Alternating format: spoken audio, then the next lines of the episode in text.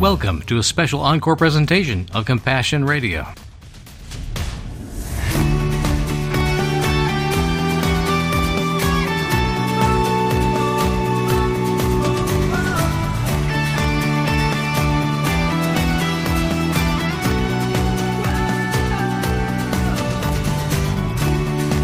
Good morning, honey. It's day three of an interesting little series we started about revival. We've talked about Asbury and the history of revivals in America. We didn't talk a lot about world history. I mean, there are many, many things that have happened over the centuries that have led to our religious experiences here in America. And it's still going on around the world. We have people that we've met as we traveled who have experienced some serious interventions by the Holy Spirit, many times because they're facing persecution or tough decisions. And God seems to show up and in His presence makes itself very clear that His approval and His love for them is intense and is unrelenting. Mm-hmm. So whatever they have to face coming up is something they can face because they have him at the center. That's been our experience in some of our recent travels. But we're going to circle back around now to some of those things we mentioned before and maybe read some accounts of people who experienced these different revivals or awakenings mm-hmm. and discuss a little bit more about what we can make of it and what we as a ministry think and what part mm-hmm. awakenings and revivals play in the growth of the church and the missional compassionate outreach of the church. How does that kind of stuff flow out of the experiences we have with God? Honey, I've really enjoyed this discussion that we've been having so far. It's brought up some things in my own heart that I can be reminded of Oh, yeah. in terms of revival in my own spirit. One of the interesting things about the whole terminology of the Great Awakening mm-hmm. is that it is predominantly an American phenomenon. Now, I did a little bit of research, and there have been revivals around the world. Obviously, we're not privy only to that here in the U.S. The problem of we don't know about it because we haven't heard about it. The term Great Awakening is is primarily focused on what happened here in the United States. And when you coin the phrase, you own it. yeah, it's true. So our historians put that context around it. And we talked in the past couple programs about the sociological and economic and legal ramifications of what came out of those revivals and awakenings. Our country is literally what it is because of the kind of people that were influenced by the Word of God in profound ways that led them to make certain choices. Mm-hmm. Not always the wisest choices, perhaps. Things like prohibition, which we would say that objectively, individually, is a wise thing. There are plenty of people that would have lived much better lives had they not gotten addicted to alcohol. Mm-hmm. But there was something about this zealot movement that actually introduced more problems. The law of unintended consequences, mm-hmm. even the growth of organized crime in our country. The average person living in a small town couldn't see there being anything immoral about having a beer once in a while, so they, off the books, were making it, or they're mm-hmm. making whiskey in different places. And therefore, they were literally guilty of felonies, if not organized crime and illegal transport. They became that because we insisted too much. That, for me, is one of the examples that we have to be careful about what we expect or desire to come out of the kind of change that God has for us. I do believe that individuals who are transformed by the gospel in their generation can change the world. And there are so many examples, hundreds and thousands of people that attended these different events that were transformed enough that the entire trajectory of their life changed. Because of that, we have truly benefited. Well, just want to read a couple of examples of some of the the uh, individuals that were transformed by these awakenings. Southern Methodist University, which is located in Dallas, Texas. in Dallas, Texas, has done uh, mapping of the original Great Awakening. which happened in the middle of the 18th century, before the Declaration of Independence, before there was even an America. You're right. And they just brought together the names of some people that had written extensively themselves personally, like journals, journal entries, and some were even published that are great accounts of their personal experiences. And one such person is a gal called Phillis Wheatley. She figured in prominently into that first Great Awakening. She did. She was a slave. And she was bought by a couple in Boston and taken up there as a young girl and was educated, which was kind of an amazing thing at the time, for sure. So she wasn't an average 18th century slave girl. Well, she might have been, but what she was offered was not usual, for sure. For sure. She took great advantage of her education and began to write. When she was very young, the Wheatleys, the family that had bought her, saw great potential in her writing and that she was really a great poet. So they encouraged her to keep writing, and she wrote some very famous poems from the time. Some really interesting people celebrated her mm-hmm. and were supporters of her in her poetry and her writing. One of them was Benjamin Franklin, and the other was John Hancock, and they supported her. They printed her. They printed her writings. She became very prominent during that time nationally. The papers yeah. that were being produced in New York and Boston were pretty much the lifeblood of culture and politics in all of the colonies. All the colonies read those papers as they were passed along. Mm-hmm. And some of the papers that come out of those cities are still world leaders. Mm-hmm. The New York Times or the Boston Globe, and now, of course, the Washington Post and others like that have international reach. Good reporting has a way of transforming people's worldviews. And Benjamin Franklin and John Hancock helped bankroll most of the great writing politically that led to the beginning of the United States of America. Well, they wanted to make sure to publicly recognize her progressive ideas, they called it. Back then, it seems to me, from what I've read, that we have tracts like Common Sense that Thomas Paine wrote, they were specifically identified to be political philosophy. Mm-hmm. And then there was religion and faith. And Phillis Wheatley falls directly into that realm. And because she was writing in an artistic form in poetry, it had a deep impact on those who had faith. Mm-hmm. That it just brought the emotions to life for things that they knew to be true. Mm-hmm. Those that supported her and completely agreed with her, and those who completely disagreed with her, brought her to light publicly. And one of those people was Thomas Jefferson. He was not happy with not just her style, but the implicit messages that were hidden exactly. in the poetry. Right. And he said that she jeopardized his assumption about African Americans. Now, that actually could be Jefferson's way of complimenting her. Jefferson had a very backhanded kind of way of complimenting mm-hmm. people. So when he says it's putting my ideas in danger, mm-hmm. might be that he's actually being moved by this. So I would give him a little bit of credit linguistically there. Maybe so. Yeah, she triggered a lot of people. We'll she just say did. that. But that came out of the first Great Awakening yeah. because she was exposed to that. The Second Great Awakening, other people also had been in some ways exposed to the First Great Awakening. And one of those guys was. So it's important to remember, too, that every one of these awakenings is not in and of itself its own universe they affect each other. Mm-hmm. In fact, the longest lasting revival that we know of happened way back, which was the Moravian movement, instrumental in transforming the Wesleys' hearts about their ministry as they were called to come evangelize in America. That was a hundred year long prayer meeting. It's the longest one that we know of in history. Now, in America, the First Great Awakening did not just end there. In fact, the descendants of those people transformed by the preaching of Jonathan Edwards and his crew became pastors and leaders and influencers in their generations. And within two or three generations, we're now at the Second Great Awakening. The seeds were planted and they've come to fruit now in a new way. I suppose the most famous of the people who came out of the First Awakening and brought along the Second Awakening is the grandson of Jonathan Edwards. And his name is Timothy Dwight, and he became president of Yale University. Yeah, one of the premier seminaries in the country. Well, when Timothy Dwight became president there, he made the comment that it was marked by a very very secular way of doing things at Yale. He wanted to bring about change, and he himself kind of initiated revival there. But what happened was, even though it was initiated by him, the students really picked it up, and when they left from spring term, took it home with them mm. and thus it began to travel across the country. Now, out of the Second Great Awakening came denominational shifts like we talked about before. The Baptists were born out of this. The Methodists were born out of this, and also Seventh day Adventist.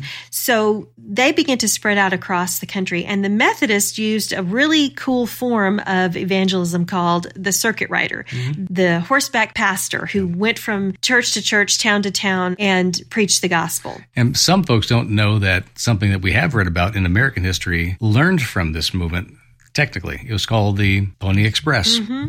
They learned the techniques on how to keep a fleet of horses available to get people moving fast to places. And some of these pastors back during this Second Great Awakening were jumping from one horse to the next to get to the church on time. So that was a big movement west. These pastors began moving out across the country through the Appalachians through the Midwest, heading toward the coast. Some of those settlers that moved out of Tennessee to Arkansas and to Texas, they would get to a place and they would joke before there was even a settlement, there was a Methodist church. Right, right, right. And there was a guy called Shubal Stearns.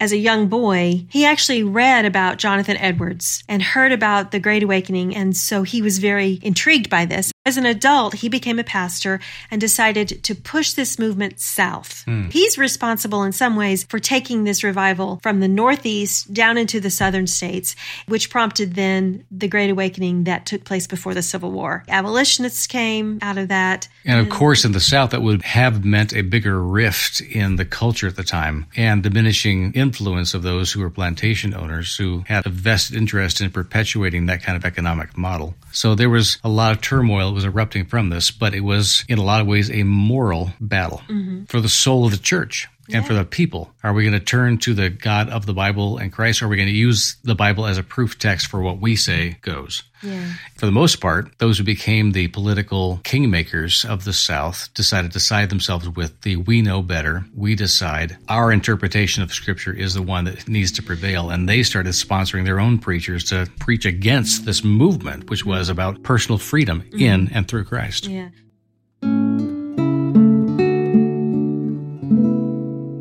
Friends, before we jump back, I just want to remind you that Compassion Radio is a communications ministry, and it depends on the faithful support of you to keep bringing inspiring stories to the air each day. Our vision partners support us monthly with gifts large and small, and make it possible for us to take you to the very front lines of faith. Whether you join our vision team or make a one time gift, thank you for believing in and standing by this ministry. Our continuing project in 2023 is to provide more Bibles through our partner, Bibles for the World. Please give generously today so that we can help send more copies of the Gospel of John for new believers, along with New Testaments and full Bibles for those growing in their faith. Many of those Bibles are needed right now in Vietnam as the door stands wide open to receive these gifts and serve the church there. Just call us at 1 800 868 2478 to make your gift. You can also text the word compassion to 53445 to give right through your phone, or visit our website, compassionradio.com. Thank you, friends, for everything you've done and what you'll do today. We love you. For the most part, those who became the political kingmakers of the South decided to side themselves with the we know better, we decide, our interpretation of Scripture is the one that needs to prevail. And they started sponsoring their own preachers to preach against this movement, which was about personal freedom mm-hmm. in and through Christ. Yeah. Well, two of the most prominent people that came out of the Second Great Awakening that were authors were Harriet Beecher Stowe mm-hmm. and William Lloyd Garrison. And they both wrote books and newspaper articles speaking out against slavery and how it should be stopped. So these political statements were coming from a heart of transformation. Right. A worldview that had been transformed. Right, right. So before we move on to the later events, Sandi, let's talk about maybe one or two testimonies of somebody who actually experienced those revivals. Mm-hmm. There's a gal named Sarah Osborne who was just a young mother and she experienced revival in her own heart.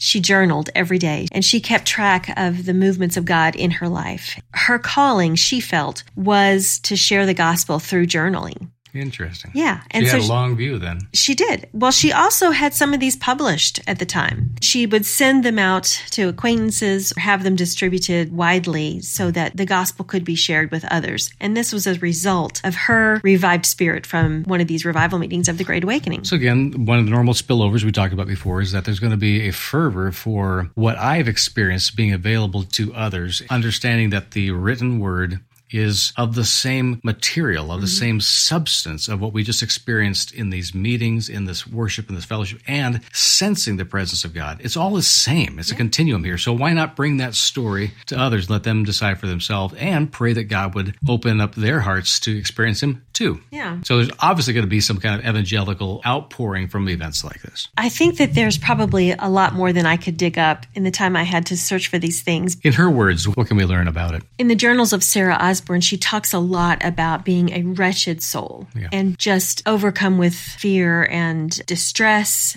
despair.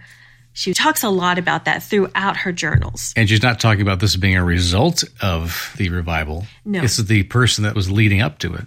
Exactly. And she was exposed enough to the teachings of the church to be aware of her depravity, basically, is what she's saying in her journals. A lot of pages of her journals just describing How how horrible that was. horrible and tormented she was, which is a very sad thing. And we get deeper into the journal, and she says, I could utter no other language but come in, Lord Jesus, and take full possession. She could hardly even express her delight in finding out that there was a way out of this depravity, this feeling of dread that she had. So she prays this prayer and she says, There can be no other reason but this, where my sins have abounded, grace has much more abounded. Oh, amazing grace. So she comes to the point of realizing the grace of God is being poured out on her. And that's when she made this decision then to use these journals that she was writing as a means to reach others for Christ. to express what it's like to live in new joy, really. Yeah. Now, I think it's important too to give credit where credit's due. We don't credit her conviction to somebody preaching at her saying, You are a wretched soul. She spent time with the word. She was reading it and she was finding these things, but she was obsessed with all I can see in there is how bad I am. Mm-hmm. In her own mind, we say that is the flesh, our own way of understanding things. From her perspective, going into the word, all she could see was how unworthy she was and how much she had failed. Not just God, but just failed, period. Mm-hmm. And then something happens because a prayer is prayed and God became present to her in those meetings that it flipped. Everything about her journal reminds me that even those who come to the Word of God seeking may still have a very difficult and trying time in their own soul, a dark night of the soul, really, when they look at the Word of God and all they see is a dark mirror looking back at them. Mm-hmm. Sarah mm-hmm. seems to me somewhat of a mystic in Yeah. these sense. She spent time really diving into her inner life Yeah. and her inner relationship with God. She says in one part of her journal that I began to see that my sins were right before me, just mm-hmm. before my eyes. It was as if God himself were laying them out before me and telling me Sarah, it's impossible for you to do anything about any of this. I am your hope. So she turns that corner after seeing God Himself lay this out for her. Yeah, those kind of encounters I've heard a lot, and even friends of mine. Mm-hmm. What I marvel at is that it feels like at the time that God is doing all this to us, mm-hmm. that God is making us feel this way. Jesus pivots a little bit when he's talking to Pharisees about this. He says, You know, you condemn yourselves. There's enough evidence here. You're the one that's putting yourself in this place. Mm-hmm. I'm not. Yeah. And so there's something about God's nature saying just because it's revealed to you does not mean necessarily that God is hammering it into you. Right. It is that the truth comes out, the judgments we have about ourselves bubble up. Mm-hmm. And whether or not they're truly accurate about all the things we've done or God's nature, we still feel them intensely. And God lets us feel them. Mm-hmm. And at some point, if we're desperate enough, we just turn around and say, God, what do I do about this? There's nothing I can do. And God agrees with us when we say that. You're right. You're not going to work your way through this thing. You're never going to get past, in your own strength, understanding yourself to be anything but worth less. Yeah. But then God Right. steps in and says something very different about your worth. From that point on, it's a new creation. Mm-hmm. Mm-hmm. She used this opportunity to bring people into her home. As a woman, she was not mm. really allowed to travel Or to preach. extensively or to preach in a public setting. So she invited people into her home and even slaves to tell them the gospel, mm. to teach them about Christ. Another great person out of the Second Great Awakening is a man called Richard Allen, and he was a black preacher, and he's the one who formed the African Methodist Episcopal Church, the AME church, that is still very prevalent today in the black community. He was moved by the Second Great Awakening movements. He was already a believer, but his heart was stirred to bring the gospel in a culturally relevant way that the black community would receive it. Because up to that point, they would have to have crossed this great white divide. Exactly. Anybody who was black at the time, if you could find a fellowship that was willing to let you come into their midst, you had to act white enough that you weren't thrown out. Mm-hmm.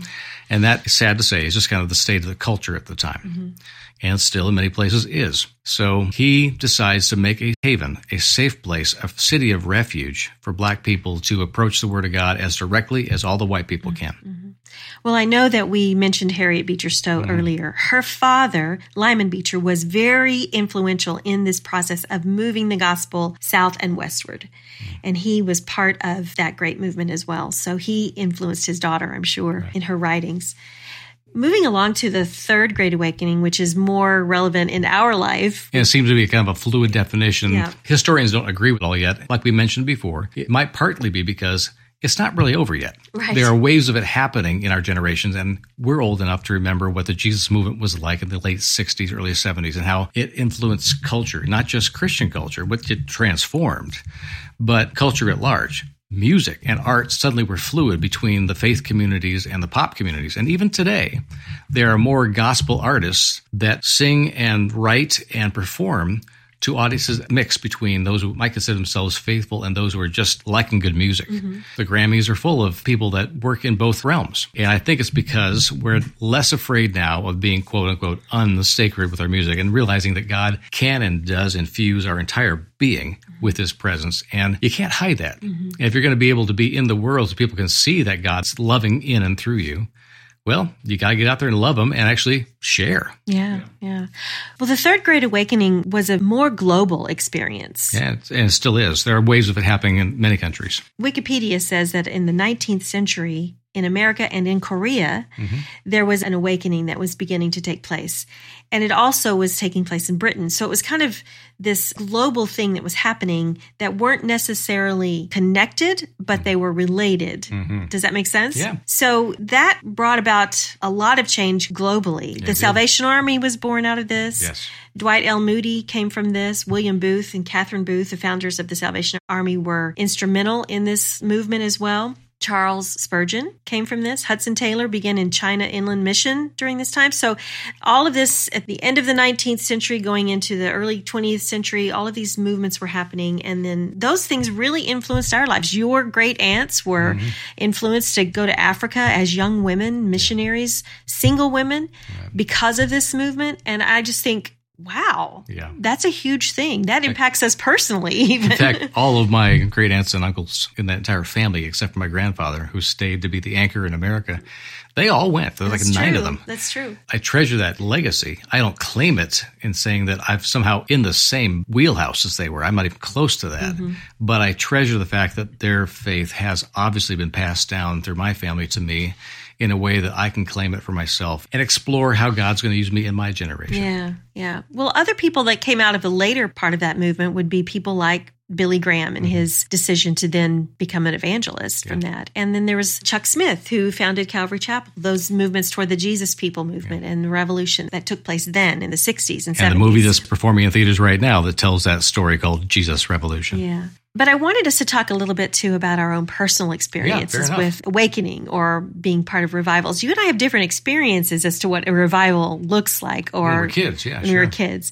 I grew up in the Southern Baptist tradition and a revival was something that was planned out for mm. months in advance. It's on the calendar. Something that we really looked forward to because it meant we were at church every night for a week at a time. And it meant a lot of food, and a lot of music. food. We were yeah, we were just together with people that we cared about there would be an out of town evangelist that would come in. Yeah. and sometimes they would stay in our home. I remember that well because my dad was part of the music ministry team at my church and my mom as well. There would be a special musical guest that would be there for mm-hmm. the week. That was always fun. So it was more of a planned meeting that we would have. And these are the roots for Southern Gospel too. Yeah. Groups actually traveled around to be part of these revival meetings and still are really. Yeah. I just remember hearing stories my whole life growing up. I remember my granddaddy talking about having an experience at a brush arbor mm-hmm. service in Sego, Texas. Sego, which is Texas. Outside of Waco he was a young boy and was not a believer at the mm-hmm. time. His family was not a spiritual family in that sense. They didn't go to church. And this was back in the early, early 1900s. Mm-hmm. He met the Lord at a brush arbor and was on fire mm-hmm. for Jesus. You told me a story about late in his life. There was a big reunion in Sego. I don't know if it was like an anniversary of the church, 100 years or whatever, but we went to it because my granddaddy wanted to go. And he, at this point, was about 90 years old, mm. Walking with a walker, but always had a great smile on his face. And so we went with he and my grandmother to this service. They had rebuilt the brush arbor. Mm. And he wanted to walk out there through it. So we walked across this field to this brush arbor and he walked around and he was looking for something, trying to search out a spot. He finally stopped and he was looking down at the ground. And when he looked up at us, tears were streaming down his face. And he said, This is it this is the spot where I met Jesus. And I knew it was. You could just see that he had come home to a place that was so significant. That was well over 40 years ago, and it still impacts me. That moment that he knew that he belonged to Jesus. Hmm. Well, there's no way we're going to get through this conversation, even in three sittings. So we'll pick it up next week as we finish talking about how revival has come to our family and ministry and all the five ministries we've had the privilege of serving with around the world. I hope you'll tune in then. I belong to Jesus. The cross that once was mine became the curse that he would bear and give to me new life. I am his forever, forever he is mine. My freedom bought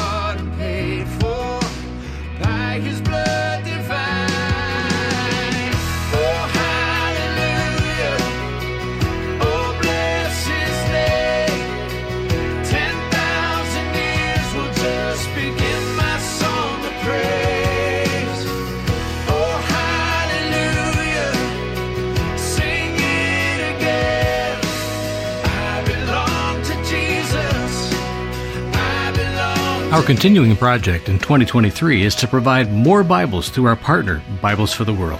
Please give generously today so that we can help send more copies of the Gospel of John for new believers, along with New Testaments and full Bibles for those growing in their faith.